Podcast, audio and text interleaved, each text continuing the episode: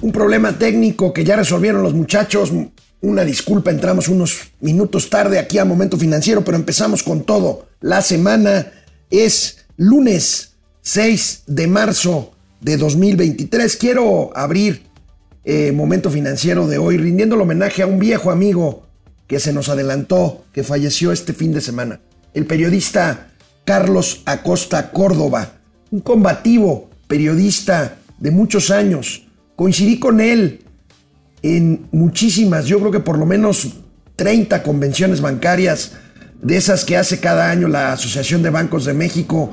Un hombre de izquierda, de pensamientos firmes, con el que no siempre estaba yo de acuerdo, pero con el que siempre discutía respetuosamente nuestras visiones del mundo y de la economía. Él cubrió para la revista Proceso durante muchos, muchos años los temas hacendarios, económicos, financieros, y lo hizo, y lo hizo como un maestro. Que en paz descanse, Carlos Acosta Córdoba, periodista, amigo. Un abrazo a todos sus familiares y a todos sus amigos, que fuimos muchos. Bueno, también Hacienda, también Hacienda ajusta su proyección de crecimiento. Vamos a ver de qué estamos hablando. Mientras tanto, pues sigue estos eh, pronósticos de que el peso mexicano, el tipo de cambio seguirá fuerte, lo anticipan muchos analistas. Casi se triplica el último año la deuda de corto plazo de la Comisión Federal de Electricidad, de la CFE, un desastre.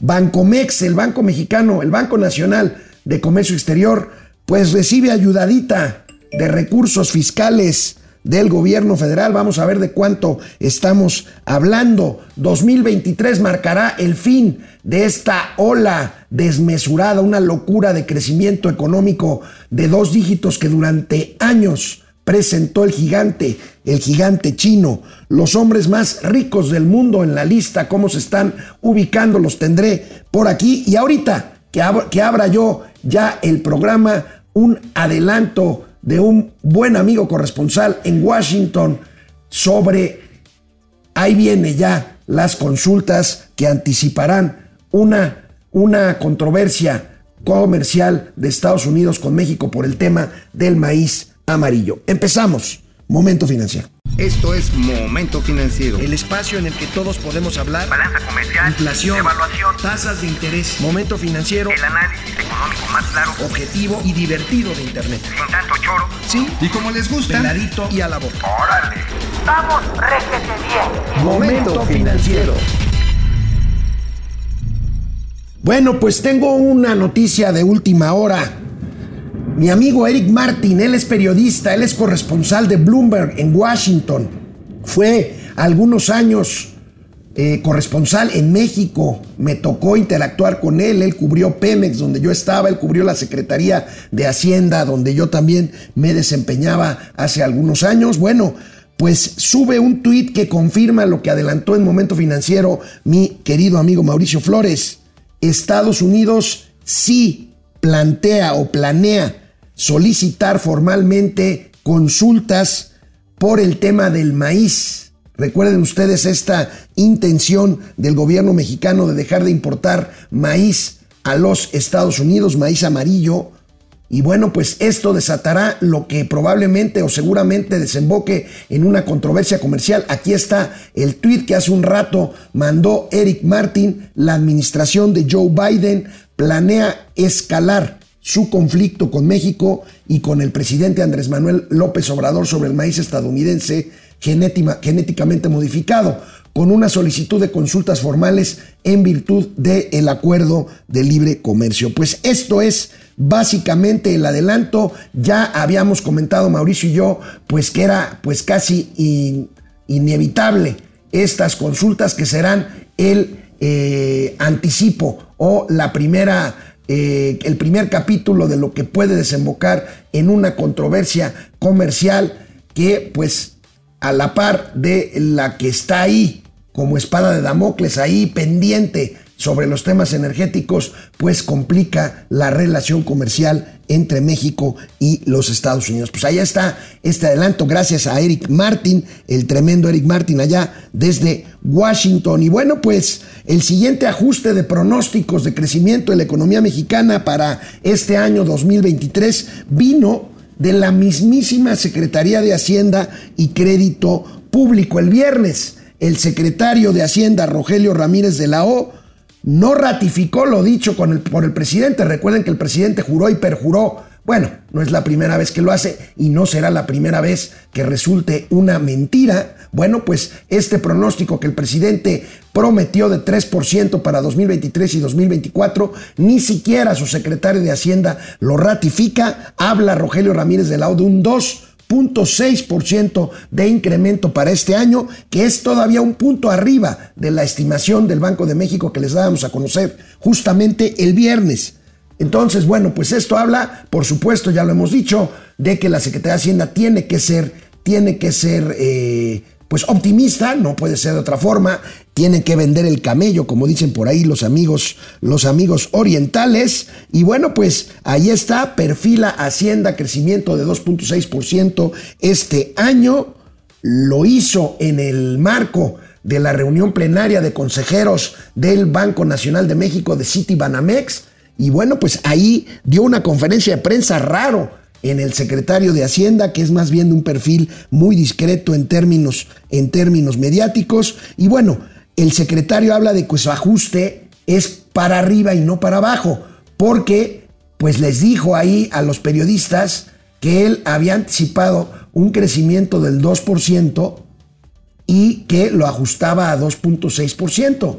Pues con todo respeto dirá misa el secretario, pero hace no mucho el secretario en concordancia con el presidente de la República, hablaba de un pronóstico de 3% y si no, pues siempre hay un tuit. Aquí está cuando el secretario de Hacienda dijo que la única forma de que México no creciera 3% en este año sería que hubiera una guerra o una recesión. Bueno, pues parece que ya se desdijo, se le olvidó, el presidente, el secretario de Hacienda más bien lo ajusta, y yo por eso, aunque el, el secretario de Hacienda haya dicho en su conferencia de prensa que era un ajuste al alza, pues es en realidad un ajuste a la baja, porque además también en el paquete económico de 2023, el paquete económico que fue aprobado para ejercer el presupuesto de gasto público de este año, pues este programa también, este programa también establece, y ahí están los documentos, que el crecimiento para este año sería del 3%. Entonces, para efectos prácticos, pues esto es un ajuste a la baja del pronóstico de la Secretaría de Hacienda. Esperemos ya pronto, en unas cuantas semanas, el paquete o el documento de precriterios que presenta en abril la Secretaría de Hacienda, que es el primer acercamiento de la autoridad hacendaria mexicana hacia cómo ve pues el resto del año y sobre todo los primeros pronósticos, más que pronósticos, las primeras proyecciones para armar el presupuesto y los criterios generales de política económica para el año 2024, que será el último año de esta administración. Y bueno, pues hablando de los números de esta administración, bueno, pues una noticia, una noticia positiva, los datos de inversión fija bruta. La buena, la buena es que los datos marcan una tendencia que es concordante con los datos positivos de cierre del año pasado. El crecimiento, recuerden, pues finalmente quedó en 3.1% anual. Bueno, pues los, los datos eh, menos malos del cierre del año para la inversión fija bruta hablan de un crecimiento y de una tendencia al alza. Pero antes de entrar a los detalles, veamos la gráfica tendencia. La gráfica tendencia que aquí tenemos en pantalla, pues hablan de que esta inversión fija bruta, que pues es pues básicamente lo que necesitamos para aprovechar el nearshoring y que México estuviera creciendo efectivamente al 3% o incluso a más de lo que va a crecer pues por estos problemas, bueno, pues estamos viendo con que sí hay una tendencia de recuperación de la inversión fija bruta, pero que todavía no regresamos a los niveles previos del inicio de esta administración. Del lado izquierdo ven ustedes el nivel que teníamos en 2017, 2018 y del lado derecho pues apenas ahí estamos rayando, o sea, todavía estamos por debajo ligeramente o en el mejor de los casos ya hay niveles y, eh, en niveles similares a los que se tenía de inversión fija bruta al abrir este gobierno de la mal llamada cuarta transformación en diciembre de 2018. Pero veamos los componentes de este importante indicador de actividad económica, pues ciertamente los los, eh, los indicadores se ven bien, vamos a ver cuánto se mantienen en este caso, o entre paréntesis, el hubiera no existe, pero cuánto serían de haber otras condiciones de certeza y sobre todo de haber otras condiciones en materia de apertura comercial por parte del gobierno mexicano. Pero bueno, ahí tenemos el crecimiento de 2.7% en términos mensuales eh, a diciembre de 2022 y en términos anuales un avance que viene de una base muy baja, 10%, que es una buena cifra, sin duda que lo es, habría que matizarla, pero bueno, tenemos ahí el tema de que ya por componentes en la construcción, pues ahí va saliendo poquito a poquito de, ese, eh, de esa catástrofe que venimos que venimos documentando durante materialmente todo el año de 2022, un crecimiento importante en maquinaria y equipo, en equipo de transporte, en fin, bueno, pues aquí están estos datos, estos datos buenos que hay que matizarlos, pero no podemos dejar, no podemos dejar de señalarlos y de destacarlos en su justa dimensión. Vamos a ver cómo se comporta ya en el primer trimestre de 2023 el dato de inversión fija bruta. Y bueno, con todo y la inversión de Tesla, esta cacareada, y esta cacareada, muy buena noticia de la inversión de eh, la empresa de Elon Musk en Monterrey, bueno, pues el foco amarillo para la reubicación de plantas industriales a México, que insisto, podría ser muchísimo mayor. Bueno, el foco amarillo, uno de los focos amarillos, pues es la certidumbre jurídica y la violación de tratados comerciales. Ahorita les platicaba del tema del maíz amarillo y de la energía. Pero otro, sin duda, sigue siendo la inseguridad. Esta inseguridad que el presidente dice, imagínense, y les voy a adelantar un gatelazo de mañana, porque ahorita pues ya no nos da tiempo, pero bueno, el presidente dice, que los ratas no se roban, no se roban las sucursales, no asaltan las sucursales del Banco del Bienestar porque saben que es dinero del pueblo. Háganme ustedes el fregado favor. Pero bueno, vamos a ver el tema de seguridad. El tema de inseguridad pues sigue siendo justamente un foco amarillo, un eh, pues eh, eh, un detente, hablando de términos presidenciales, un detente a la inversión justamente extranjera y al nearshoring. Y aquí tenemos pues esta nota del eh, financiero, la inseguridad amenaza con frenar el, avance del nearshoring. Eh, frenar está entre comillas porque el financiero es uno de los periódicos con lo que, y además con un razonamiento con el que yo estoy de acuerdo de que pues frenar, frenar qué? O sea, ahorita todavía esto es más bien inercial, pues por las características de México con una frontera de más de 3.000 kilómetros con Estados Unidos, pero que podría ser mucho mayor.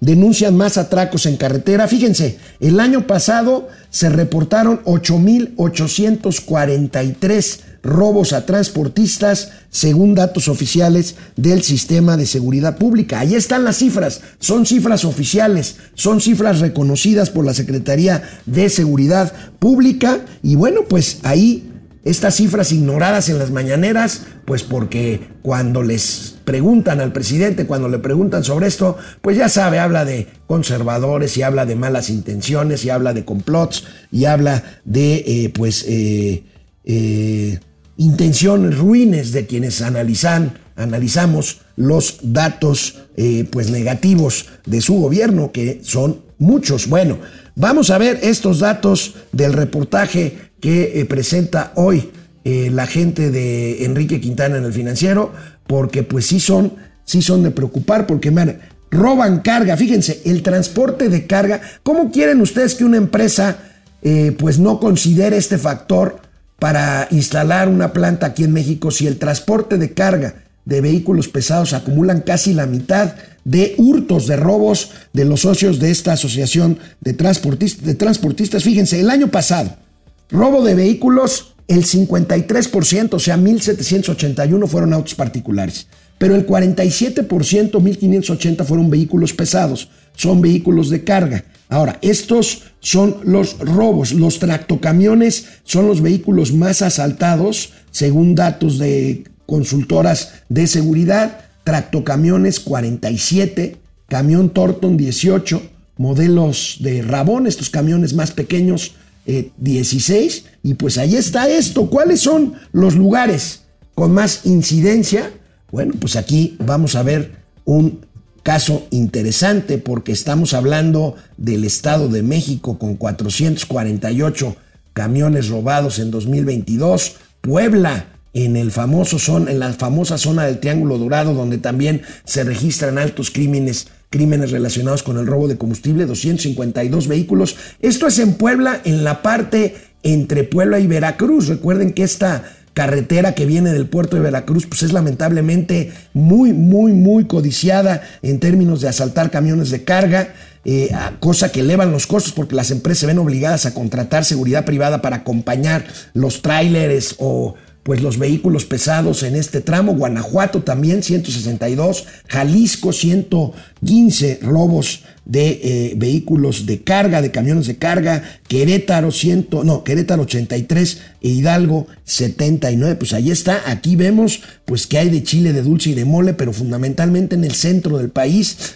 ya hacia el norte, pues afortunadamente, y aquí hay otra de las razones por las cuales pues digo, yo no digo que no haya delincuencia, a mí me han eh, reportado mucha incidencia de inseguridad, por ejemplo, en el tramo ya de Monterrey a Nuevo Laredo, pero sin embargo, en, en cuanto a robo de tráileres, pues aquí no aparece en la estadística. Y bueno, pues eso también, eh, máxime y adicionalmente la cercanía que hay, por ejemplo, de Monterrey, Saltillo u otras ciudades de Coahuila, Nuevo León y Tamaulipas, pues hacen que el tramo hacia la frontera con mercancía o desde la frontera con mercancía, pues sea más corto y por lo tanto con menos incidencia de este tipo de delitos. Bueno, eh, volviendo al peso, el viernes, el viernes comentábamos lo del tipo de cambio. Bueno, ese día de cierre de semana, el viernes, eh, se registró pues la cotización más alta en los últimos cinco años eh, del peso mexicano con respecto al dólar desde hace cinco años. Lo que quiere decir, esto quiere decir, primero, a ver, ya hemos dicho las causas y las eh, contextualizaciones que tienen que ver con el peso, con el peso fuerte. Bueno, si es la última, si es la más alta cotización en cinco años, pues quiere decir que el peso ha registrado un nivel parecido al que tuvo en 2017, hace no mucho, y que bueno, pues era un caso que no se celebraba tanto como lo hacen ahora ante la ausencia de eh, cosas que presumir, pues porque simplemente se trataba de un eh, tipo de cambio asociado con un régimen de flexibilidad cambiaria y con ciertas condiciones que ahora se están dando, como se dieron esta u otras en el pasado no tan eh, lejano. Aquí vamos a ver de qué estoy hablando. Eh, proyectan analistas más fortaleza en el peso mexicano. Eso sí, la moneda nacional se ubicó el viernes pasado en su menor nivel, mejor nivel, perdón, en cinco años, desde septiembre de 2017. Vamos a ver la gráfica con esta. Eh, con este comportamiento en la cotización del tipo de cambio peso contra el dólar. Y aquí, pues vamos a ver justamente eh, que este nivel, incluso menor al de 17 dólares, 17 pesos con 95 eh, centavos por dólar que tuvimos el pasado viernes, pues es incluso pues un poquito mayor al que se registró en eh, septiembre, octubre de 2017. Tenemos la gráfica, Davo, este, para, para verla. Aquí está, 17.96 en septiembre de 2020 17, perdón, a un nivel similar. Pues esto es un régimen cambiario, esto es un régimen cambiario, 17.97 pesos por dólar, 17.97 el viernes, 17.96 el 26 de septiembre. Entonces, bueno, pues tampoco hay, eh, es que no, no, no tampoco, no hay cosa que presumir. Lo que pasa es que, insisto, aquí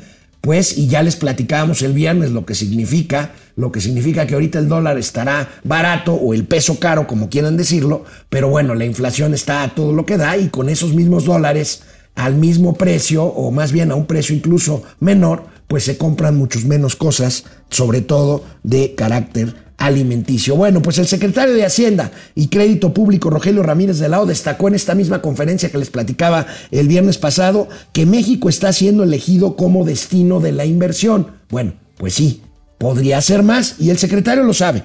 pero podría ser más de darse algunas otras condiciones. Eh, pero veamos, veamos eh, esta eh, nota del, del, economista que justamente tiene que ver con esto. Dice el secretario Rogelio Ramírez de la O sobre este tema de Tesla, que pues es un ejemplo virtuoso de lo que podría ser multiplicado por lo que ustedes quieran Tesla no solicitó incentivos fiscales extra para invertir. Eso, pues lo dijo el secretario, es un tema interesante. Recibir tasa cero en IVA para exportar y beneficios de los propios tratados comerciales fueron suficientes para que Tesla finalmente aceptara venir a México. La verdad es que, pues esto es una verdad a medias porque Tesla ya había decidido dónde colocar su inversión y bueno, el que metió ruido fue el presidente de la República con el tema de llevarlo al sureste. Pero Tesla ya lo había decidido conociendo las artes de negociación de, de esos niveles, pues seguramente ante el ruido que metió el presidente Elon Musk, logró alguna otra concesión a la hora de decir, oiga, presidente, pues lo siento, pero pues yo voy a poner la planta, si la pongo, la pongo ahí, donde ya tengo todo absolutamente listo, quiera usted o no. Y entonces, pues allá a lo mejor hubo otro, otro jaloncito, pero veamos, veamos este, este cuadro regresando al tema de, del peso, eh, pues estamos hablando de que pues fueron los temas que abordó el viernes el secretario de Hacienda y Crédito Público, el tema del nearshoring, el tema de la inversión, el tema de la relocalización y el tema del tipo de cambio también. Bueno, pues 7.9% es lo que acumula de ganancia, casi 8% el peso mexicano en lo que va del presente año, o sea, eh, pues apenas dos meses y un poquito este, equivale a un peso con 50 centavos menos en su paridad contra el dólar. Fíjense, volvemos a los pronósticos. El pronóstico de Hacienda para el precio de la divisa estadounidense a cierre del año es de 20 pesos con 60 centavos y el último pronóstico de los analistas, no de la Secretaría de Hacienda, para el tipo de cambio hacia fines de este año 2023 se ubica en 19 pesos con 80 centavos. En todos los casos se prevé que el tipo de cambio regrese hacia arriba y bueno, pues con esto se eh, beneficie a exportadores que compran en dólares, más bien que venden en este, que venden justamente en dólares y a las remesas por las cuales pues los mexicanos, las familias mexicanas reciben menos pesos por cada dólar que se repatria de parte de los paisanos que trabajan allá en Estados Unidos. Y precisamente, pues es que estas son las consecuencias. Aquí tenemos esta otra nota. Remesas y exportaciones son las que sufren por un peso tan caro.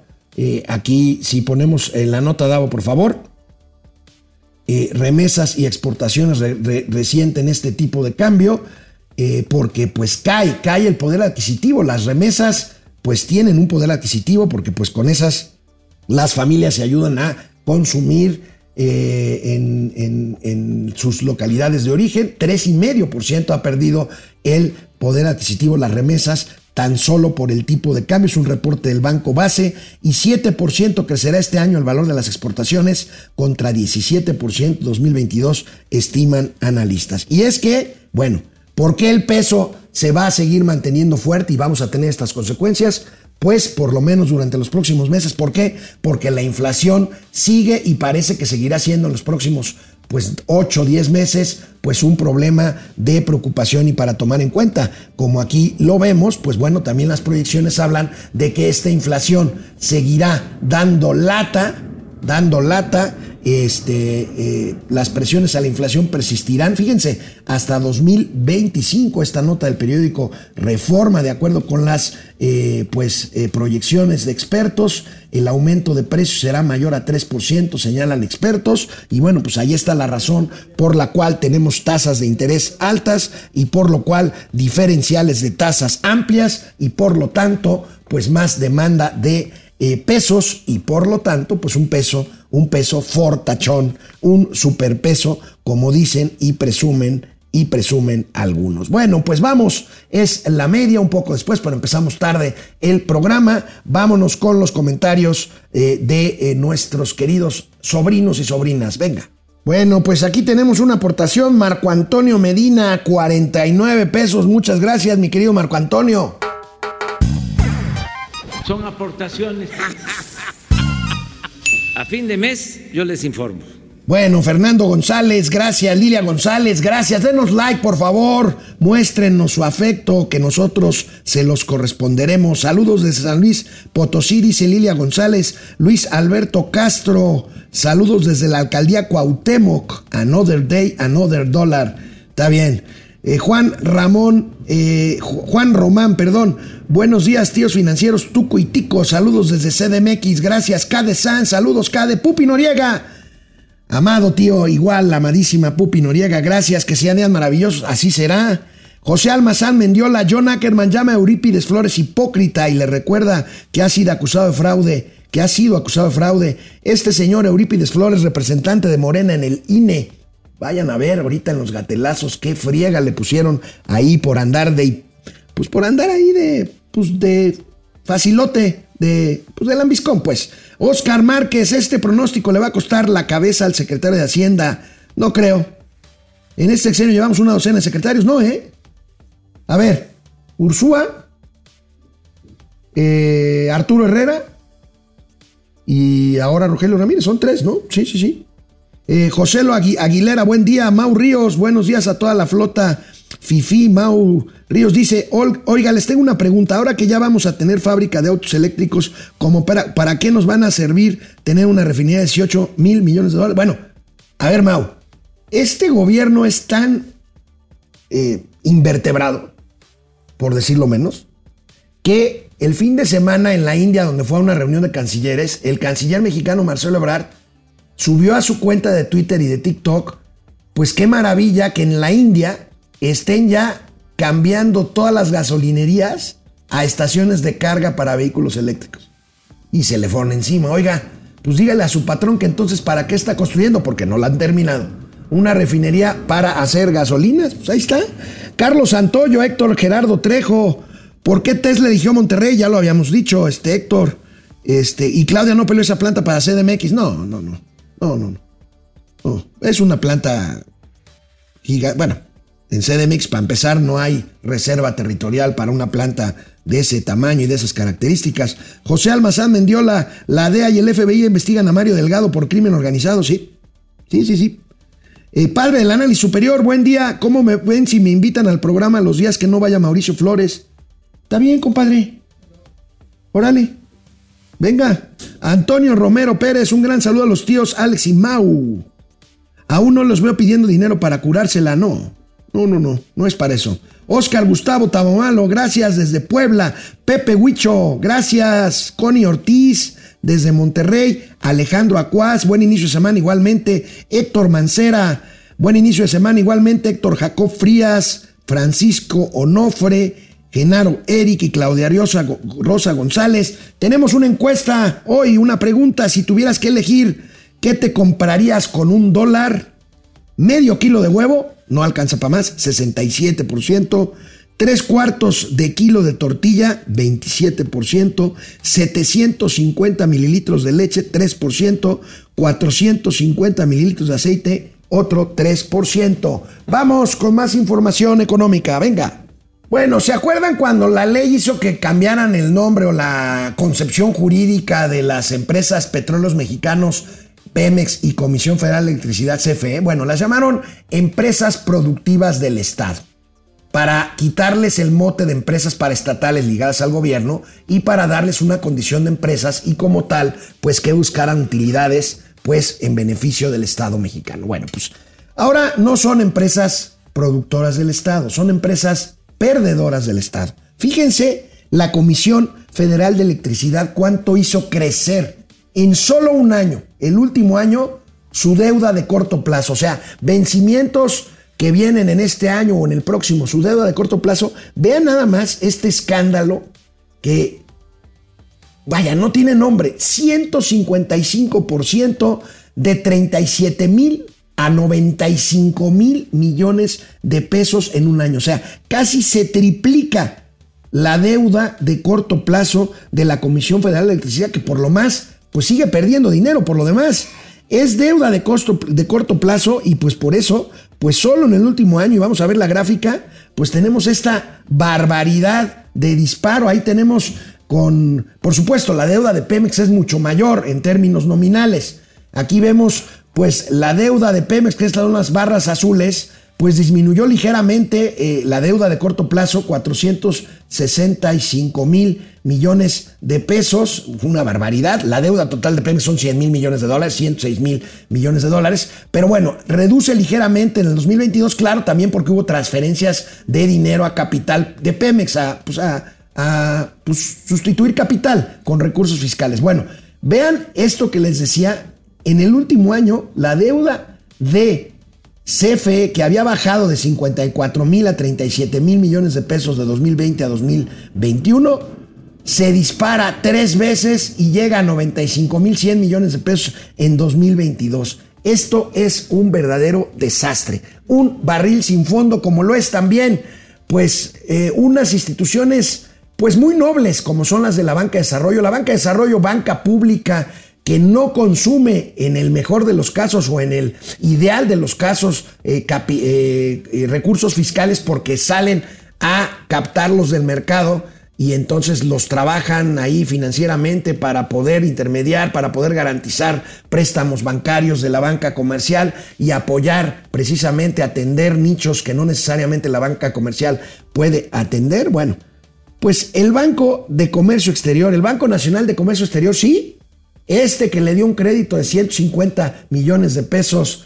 a la empresita modesta, socialistona, pueblerina, popular, la empresa Argos del impresentable Pigmenio Ibarra, el Goebbels, el propagandista chafa de la Cuarta Transformación, bueno, pues a pesar de que se supone que estos bancos deben de tener utilidades, no per se, pero sí para mantenerse operando, para reinvertir estas utilidades en su propia labor de garantizar préstamos para la empresa privada, bueno, pues vamos a ver cuánto le ha pasado el fisco, la Secretaría de Hacienda, para darle una ayudadita a Bancomext en estos años. 3 mil millones de pesos extras, 3 mil 60 millones para ser exactos, en un reporte que hace la Auditoría Superior de la Federación, que checó la cuenta pública 2021 del Banco Nacional de Comercio Exterior. Y pues ahí tienen, ahí tienen los números, los números de esta transferencia. Nada más 3 mil millones de pesos cuando debería ser al revés. Exactamente, un desastre la Banca de Desarrollo Nacional Financiera y el Banco Nacional de Comercio Exterior. Pero vamos a ver, ni siquiera esto es pues para decir, órale, vamos a apoyar más empresas exportadoras. No, los números de la labor fundamental del Banco Nacional de Comercio Exterior, de Bancomex, no son nada presumibles. Aquí los tenemos.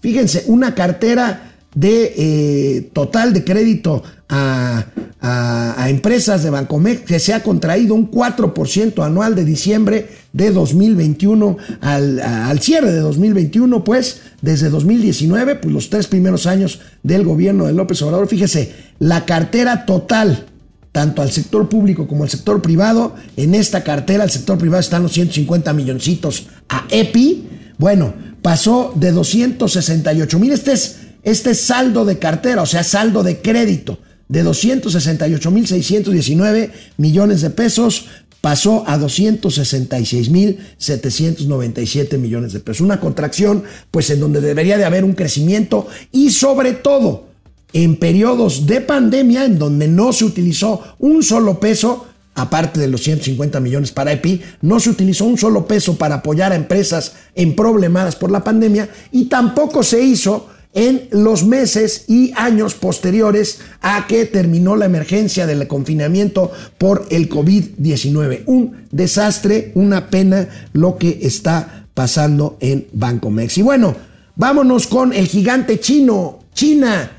China durante años, por no decir durante pues un par de décadas, que creció. Acuérdense que China pues con un régimen absolutamente duro, absolutamente vertical, con muchas ausencias de libertades, aplicó pues una suerte de capitalismo de Estado en el que pues sí permitió la, el florecimiento de empresas, de empresas bajo el esquema capitalista y bueno pues sacó a la de la pobreza a millones, a cientos de millones de chinos que eran básicamente agricultores y que se mudaron y que fueron poblando ciudades con otro tipo de actividades. Bueno pues estos años de crecimientos del 10, 11, 12, 15% de China pues creo que ya se terminó, o parece que ya se terminó esta locura de expansión que colocó a China pues muy cerca de Estados Unidos en el tamaño de su economía y que muchos pues pronosticaban que se convertiría en la principal economía del mundo, pues parece, como lo previó y como lo anticipó hace un par de años mi querido amigo Macario Esquetino, a quien le mando un abrazo,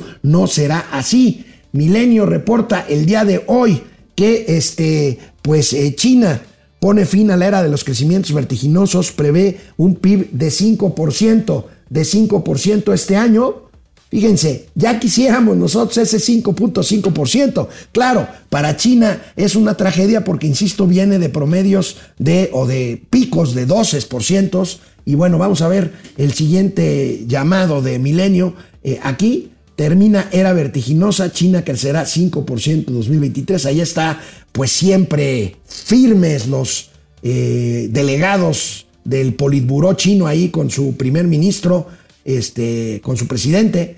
Eh, bueno, pues ahí están los chinos. Por otra parte, un agobiado por la inflación, Reino Unido, Reino Unido con una inflación que no había visto en mucho tiempo y por lo tanto con altas tasas de interés, cargando todavía el lastre el Reino Unido. Si cambiamos de imagen, por favor, Davo, el Reino Unido después del Brexit, la salida de la Unión Europea. Bueno, pues ahí tenemos a su ministro de Hacienda que está tratando de hacer maroma y media para resolver el tema de la inflación, para resolver el problema regional, que es básicamente, pues, eh, eh, regiones como los suburbios de Londres y la parte eh, sureste de, del Reino Unido, que hace no muchos años tenía un gran dinamismo económico, pues ahora está con serios problemas que pues tienen preocupados a los ingleses y que pues el, primer ministro y este señor eh, ministro de Hacienda, pues tendrán que presentar ya en este mes un presupuesto para el año fiscal eh, británico que pues tratará de resolver estos problemas. El viernes dejé pendiente porque Mauricio pues no deja de hablar. Hoy yo no dejo de hablar porque estoy solo, entonces pues si no hablo yo pues ni modo de, traerme aquí al becario que pues no habla mucho, es un hombre eh, pues bastante discreto él. Este, eh, no, ya, ya, me, ya me regañó que no es cierto eso. No, no es ticharacherón, pero pues él tiene que operar allá atrás. Este, ya me metí un gol yo solito, pero bueno, este, Bloomberg, Bloomberg reportó que el Investor Day de Tesla fue una decepción. ¿Y por qué lo digo? Porque las acciones de Tesla bajaron con el anuncio de la inversión en México. Y entonces esto hizo descender inmediatamente el valor de mercado de las acciones que se contabilizan para medir a los hombres más ricos del mundo. O sea, los hombres más ricos del mundo no es que tengan ese dinero, esos miles de millones de dólares en cash, sino que se suman, eh, pues, por supuesto, sus cuentas de efectivo, pero también el valor de mercado de las acciones de sus empresas. Entonces, veamos cómo, pues, Elon Musk de repente pasó por culpa de los regios malvados, malvados regios, cayó del primero al segundo lugar Elon Musk en el tablero de los hombres más ricos del mundo. 11 mil millones de dólares perdió por la depreciación de las acciones de unas cuantas horas. Y bueno, pues ahí tenemos al francés Bernard Arnault, que desde hace pues varios años, un par de años, está disputando este lugar con Elon Musk. Ahí están sus fortunas, 187 mil millones de dólares en el caso del francés, 176 mil millones de dólares con lo que perdió por esto que les estoy contando Elon Musk. Y ahí viene Jeff Bezos de Amazon con 114 mil millones, Bill Gates 113 mil millones y el señor Warren Buffett financiero, eh, pues gran financiero, 107 mil millones de dólares. Hace algunos años, recuerden que en esta lista de super machuchones aparecía el señor Carlos Slim, el dueño de América Móvil, el mexicano, dueño de Telcel, dueño de pues muchas cosas. El señor, el señor eh, Carlos Slim Elu. Y bueno, voy a hablar poquito porque ya nos vamos a los gatelazos de política, porque ¿de qué escribí hoy? Hoy mi columna de los lunes se llama No a la alechucracia, aluchecracia. ¿Por qué? Pues mi planteamiento básicamente es este planteamiento, este absurdo del presidente de la luche que se apareció que en las obras del tren Maya, pues habla de lo dislocado que está el presidente con la realidad. Es ocurrencia tras ocurrencia, atavismos ideológicos, obsesiones, complejos, resentimientos, revanchismos, de un presidente que gobierna solamente para mantener a sus clientelas para que voten por él y por su partido y para ejercer unilateralmente el poder. ¿Por qué lo digo esto? Bueno, lo digo porque el proyecto obradorista pues no le gustan los contrapesos, no le gustan las negociaciones y ahora esto lo digo por lo del INE. El INE pues es un escándalo que debería de ser noticia mundial y lo es porque a pesar de que el presidente pues diga que también el New York Times, el Wall Street Journal, el Washington Post, el eh, Financial Times de Londres, el eh, The Economist, la revista financiera, que pues alertan sobre esta amenaza sobre la democracia por el plan B. Bueno, pues ahí está, es un hecho, porque López Obrador se queja, se queja de que Lorenzo Córdoba fue una imposición por acuerdos políticos. Sí, así se hace la democracia. En una democracia, pues los líderes parlamentarios negocian para, eh, con base en esas negociaciones, pues eh, determinar o proponer quienes encabezan organismos, por ejemplo, con el del INE, que después es autónomo. Bueno, con estas negociaciones, en gobiernos no de izquierda, incluso en gobiernos de derecha, llegaron al IFE entonces personajes de izquierda, como José Waldenberg, que posibilitó, como presidente del INE, o no impidió, al contrario, facilitó la alternancia en el año 2000, como Luis Carlos Ugalde, que muchos dijeron que si era una imposición del Bester Gordillo, bueno, Luis Carlos Ugalde estuvo en la elección cerrada de 2006, desde donde se construyó el falsísimo, la falsísima teoría del fraude electoral en contra de Andrés Manuel López Obrador, y también el actual, el actual Lorenzo Córdoba, que ha mostrado su gallardía al frente del INE, pero el presidente López Obrador lo que quiere es un INE dócil, un INE, abyecto, un INE que no le ponga en riesgo, que así como ganó en el 2018, pierda en el 2024. Andrés Manuel López Obrador quiere de presidente del INE a un personaje tipo Rosario Ibarra.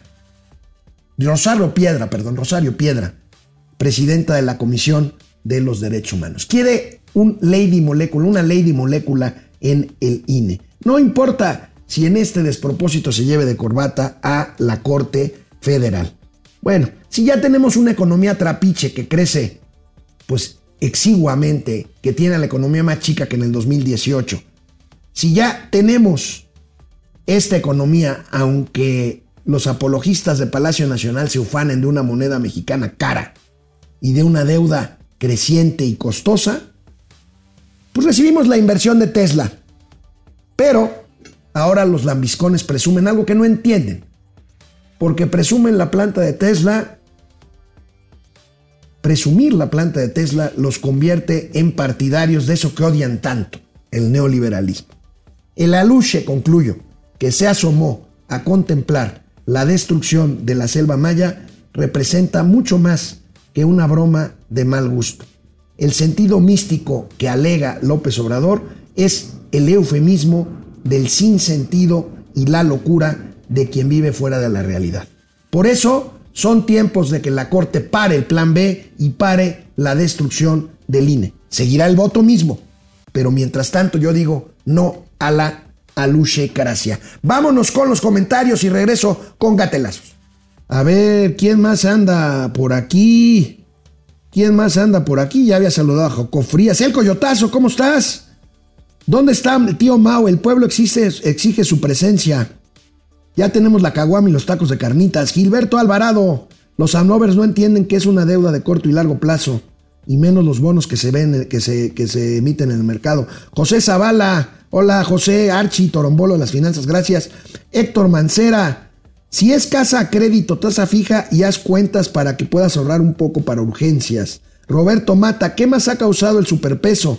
Fuera de la revaluación económica de Estados Unidos y por tanto más dólares en circulación y así reduciendo su costo. Roberto Mata, saludos Chilindrina y medio metro de las finanzas. Cholondrina, dice aquí. Genaro Eric, un superpeso hace más cara las inversiones, menos pesos por dólar. Luis Alberto Castro, está más barato comprar el plátano en Estados Unidos. ¿Qué pasó? Marco Antonio Medina, tarde pero sin sueño, saludos al cumplido, tío Alex, gracias.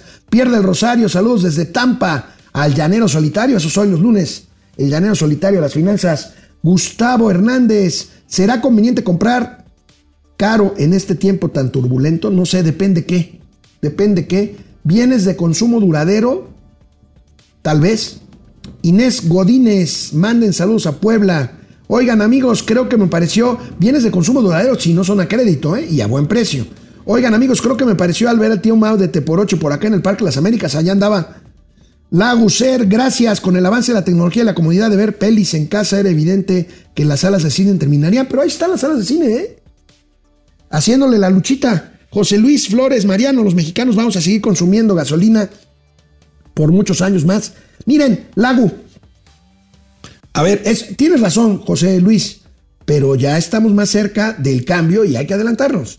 Lo que dice Lagu Ser del cine, miren, cuando ustedes todavía no nacían y se inventaron las videocaseteras, las películas en videocassette, muchos auguraron el fin de las salas de cine y efectivamente las grandes salas que eran salas de 800, 1000, 1200 butacas empezaron a desaparecer, pero los cines se reinventaron y entonces salieron los nuevos cines más pequeños, más cómodos, con más, eh, eh, digamos, amenidades.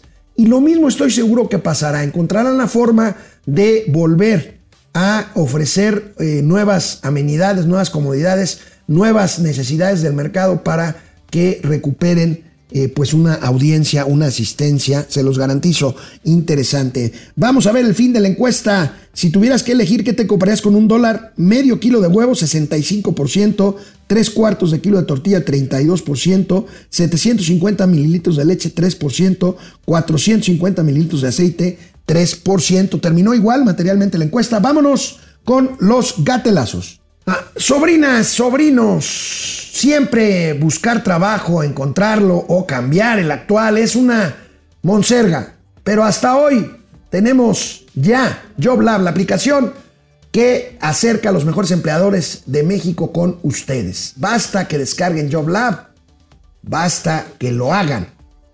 Apliquen un test, se precalifiquen y entonces el trabajo, el trabajo los encontrará a ustedes y no al revés. JobLab es, es patrocinador oficial de los gatelazos. Vengan los gatelazos. Bueno, pues aquí están. Primero, memes. Gracias a Jacob Nieves, un asiduo, asiduo de este programa, por este meme. Siempre agradecidos por sus participaciones. Pues aquí nos mandó esto. Aquí está la serenidad del tío Alex, gracias. Los guarres del tío Mao. Bueno, pues ahí está este meme. Y hablando de memes, siguen los relacionados con la inversión de Tesla. Aquí el último que me llegó. Hay muy simpáticos, muy simpáticos. Aquí está la credencial, el gafete de Elon Musk ya como norteño.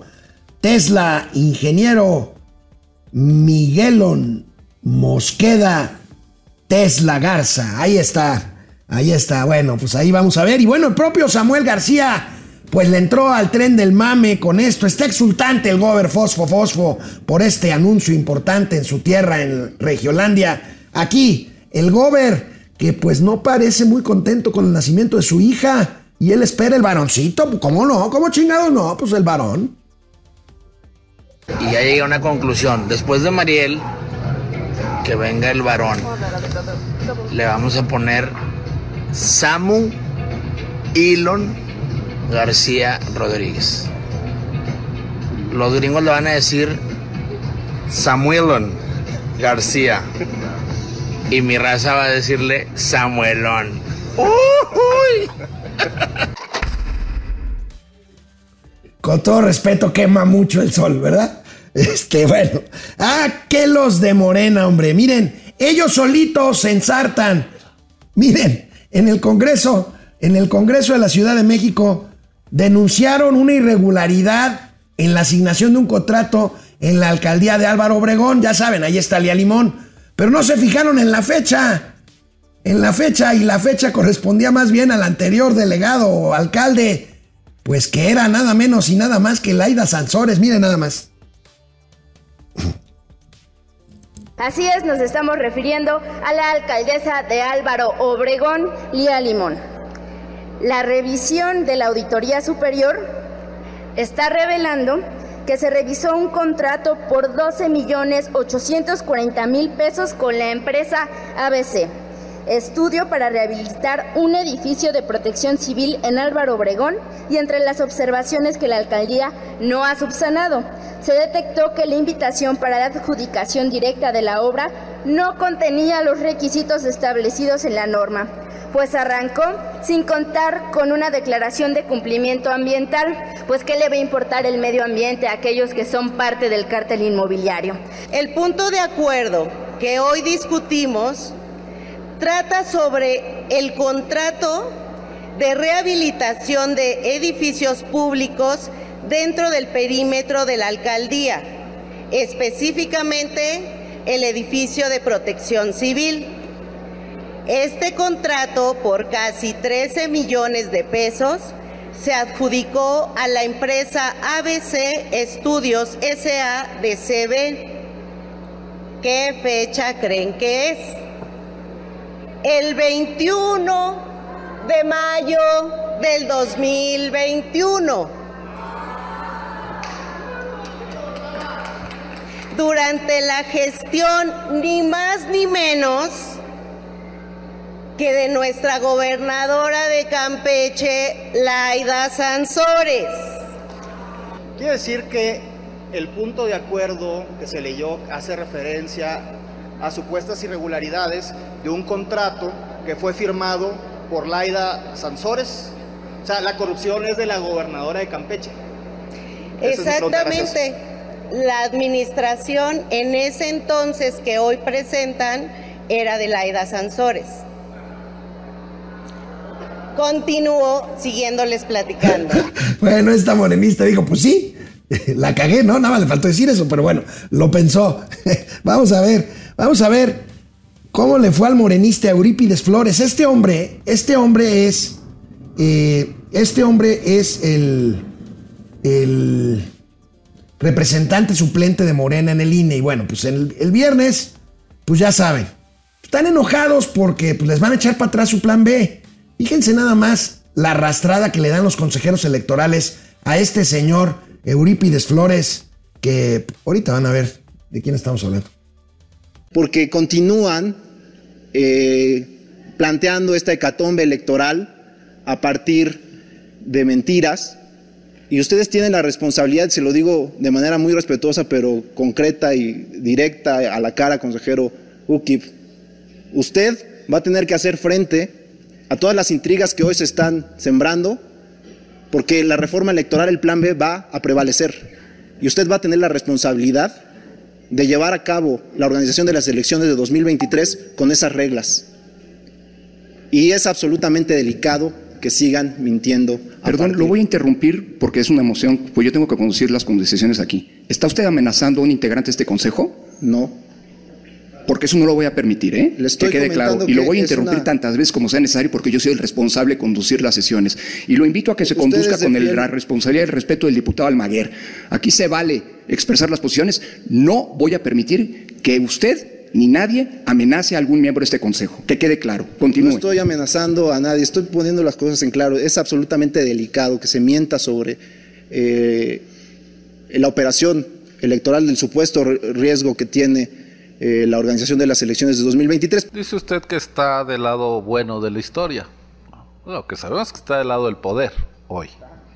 Y nos decía el diputado Almaguer que todo se va a resolver con tecnología. Ay, pues qué optimista. Lo que no sé es por qué cuando la revocación de mandatos se opusieron a que se usaran teléfonos móviles para recabar los datos y entonces sembraron 17 mil nombres de muertos usando papel porque en el país no hay suficiente cobertura de telefonía. Entonces el riesgo de nulidad va a estar en las zonas rurales y más pobres. Eso es lo que usted está diciendo porque votó por la sustitución el pleno día de la elección de los representantes. Como ese riesgo de nulidad, dice usted, se resuelve con tecnología, pero ustedes han dicho que en México no hay suficiente tecnología y por eso combatieron que se recabaran los apoyos con esa tecnología. Para unas cosas sirve la tecnología, para otras no. La incongruencia se las dejo a ustedes. Ahora, ¿cuánto dice el señor Eurípides? ¿Por qué hablan ustedes? Pues porque la Constitución nos lo permite y no le pedimos permiso al gobierno ni al poderoso. La ley mordaza es propia de los autoritarismos. Es que no se dan cuenta lo que transmiten, lo que expresan. Por eso se han vuelto carne de memes sus intervenciones en este Consejo General, porque no tienen el más mínimo rigor ni cuidado y a veces ni autoestima. Finalmente le voy a decir cuánto vamos a llevarnos. Tres meses y 20 días por año, multiplique el monto del salario por tres y luego 20 días por nueve y súmelo. Ahí está la respuesta. Si le es imposible, demande a quien le dio su certificado de primaria. Gracias. Tómala, Barbón, tómala. Contra este, pues, sujeto que pues simplemente va a repetir lo que escucha en la mañanera. Pero vean de quién estamos hablando. Fíjense, para tener la lengua larga hay que tener la cola y el Twitter corto. Fíjense este sujeto lo que tuiteaba hace algunos años cuando llegó Lorenzo Córdoba al INE. Como ciudadano celebro la designación de Lorenzo Córdoba como presidente del INE. Hombre íntegro y jurista excepcional. De repente este hombre íntegro se volvió en la mafia electoral según este payaso, según este payaso que contestó después, está circulando un Twitter mío, pero yo no podía ver o vislumbrar o prever en lo que se iba a convertir Lorenzo Córdoba. Yo ni nadie podía prever que el señor Eurípides Flores se iba a convertir en lo que es ahora, un pobre lambiscón, un pobre lambiscón. Para cerrar, momento financiero del lunes, el trabajo del infaltable champ. Gracias por venir, doctor. Pues todo comenzó el domingo. Parecía una mañana como cualquier otra. Todos habíamos acordado distraer al Señor para que no escuchara la marcha. Pero fue imposible. Éramos muchísimos. Eran. Eran muchísimos. Chelito y yo preparábamos el desayuno como cualquier domingo.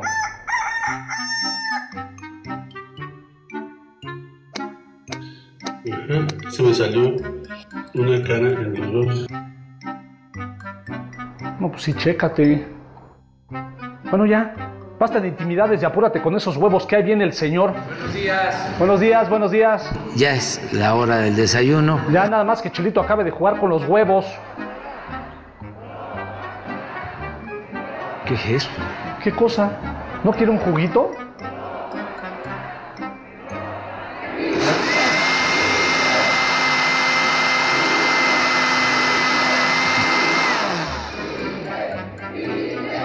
¿Qué está pasando ahí? Yo no escucho nada. Vamos a ver. No, señor, no creo que sea buena idea que se asome por el balcón. Mi voto no se toca, mi voto no se toca, mi voto no se toca, mi voto no se toca. De ahí fue cuando se nos rompió. ¿Síntomas? Bueno, lo primero es que empezó a ver a luces, todo el tiempo. Y miren quién está ahí. ¿Dónde andaba?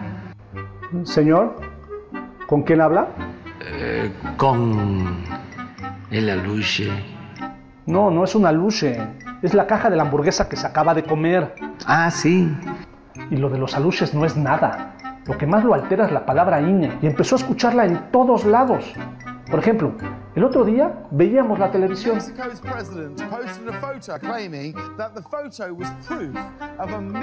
Ya están hablando de la luche. No hay otra cosa.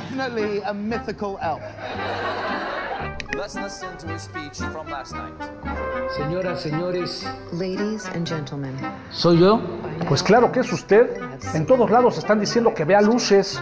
Champs, no hablo inglés. Ah, están diciendo que tuvo más encuentros con el duende. Que mientras usaba una escoba para espantarlo, el duende le dio un beso con sus dientes y probablemente le pasó la magia a usted. ¿Qué les pasa? ¿Se burlan? Pues es que es inevitable. ¿Qué dijo? Que es inevitable. Ahí está. ¿El aluche? La palabra. ¿Qué palabra? INE. ¿INE? ¿Cuándo dije INE? Ah, inevitable. Inevitable. Ya. Ya chole. Bueno, pues ahí está, ahí está el gran champ. Es oficial. Es oficial, les confirmo lo que les adelantaba ahorita que inicié el programa. Estados Unidos recurrirá a consultas formales en el marco del TEMEC para tratar con México el tema de la prohibición de maíz transgénico de Estados Unidos hacia nuestro país. Ahí está otra, otro frente abierto en materia comercial. Yo me retiro, nos vemos mañana aquí en Momento Financiero. Será martes. Cuídense.